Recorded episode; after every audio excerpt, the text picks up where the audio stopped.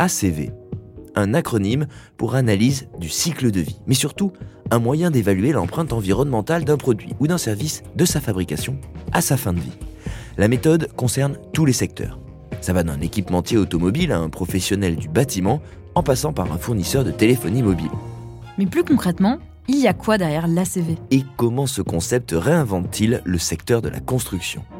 Je suis Alice. Et moi David. Et ensemble, nous décryptons ces nouveaux termes qui renferment bien plus que leur sémantique. Constructing New Worlds par Saint-Gobain. Derrière les mots, des solutions et innovations pour un futur plus durable.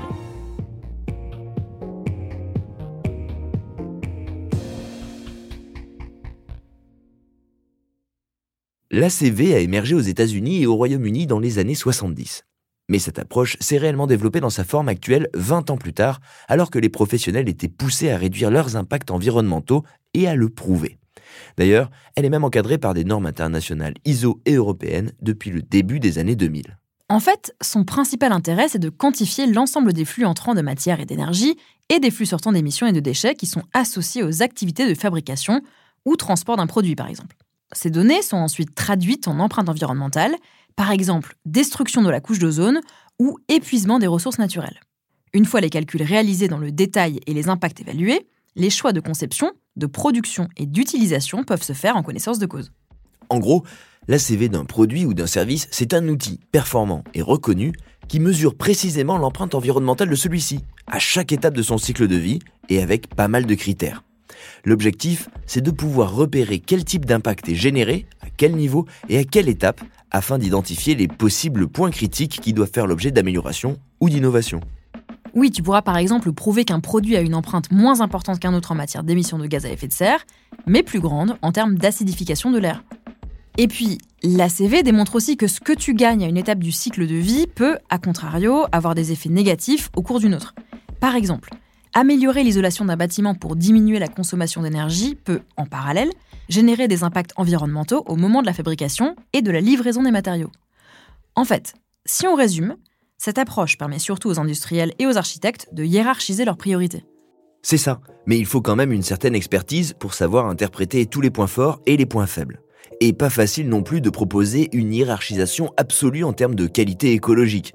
Mais ça reste un bon outil d'aide à la décision et de transparence sur l'éco-conception des produits. Dans le domaine de la construction, en tout cas, cette vision globale est appréciée, même si elle a encore besoin d'être complétée par d'autres démarches, par exemple une recherche de la qualité de l'air intérieur qui n'est pas prise en compte dans la CV. Tu disais que la CV est assez appréciée du secteur de la construction, mais justement, est-ce qu'il s'empare réellement de cette approche? Ben, de plus en plus d'acteurs y ont recours, Soit parce que des réglementations nationales obligent les concepteurs et les constructeurs à être de plus en plus vertueux sur un plan environnemental, soit parce qu'ils veulent communiquer sur des certifications internationales, comme l'anglaise BREEAM ou l'américaine LEED. Ça leur permet d'intéresser des investisseurs ou des clients de plus en plus attentifs à leur empreinte écologique. Et là encore, j'imagine qu'il faut bien prendre en considération toutes les étapes, de la matière première à la fabrication, la distribution et l'utilisation, et jusqu'à l'élimination finale du bâtiment. Oui, par exemple, pour la phase de fin de vie, l'ACV va regarder la déconstruction et ou la démolition, le transport et le traitement des déchets. Puis tout est mouliné dans les logiciels d'analyse de cycle de vie qui se sont développés ces dernières années, comme par exemple le finlandais OneClick LCA. L'intérêt principal de la méthode ACV, c'est donc qu'on ne se focalise plus sur une empreinte environnementale en particulier. Plusieurs sont évalués sur toutes les étapes du cycle de vie. C'est très utile pour qu'un architecte puisse mettre sur la table des options précisément étayées par des mesures et qu'après ça, le maître d'ouvrage fasse des choix éclairés. L'ACV permet aussi aux industriels et aux professionnels de la construction et de la rénovation d'obtenir des certifications et d'agir pour limiter leurs empreintes environnementales. De plus en plus l'utilisent et convergent sur leur façon de faire, si bien que des outils de plus en plus fiables se déploient.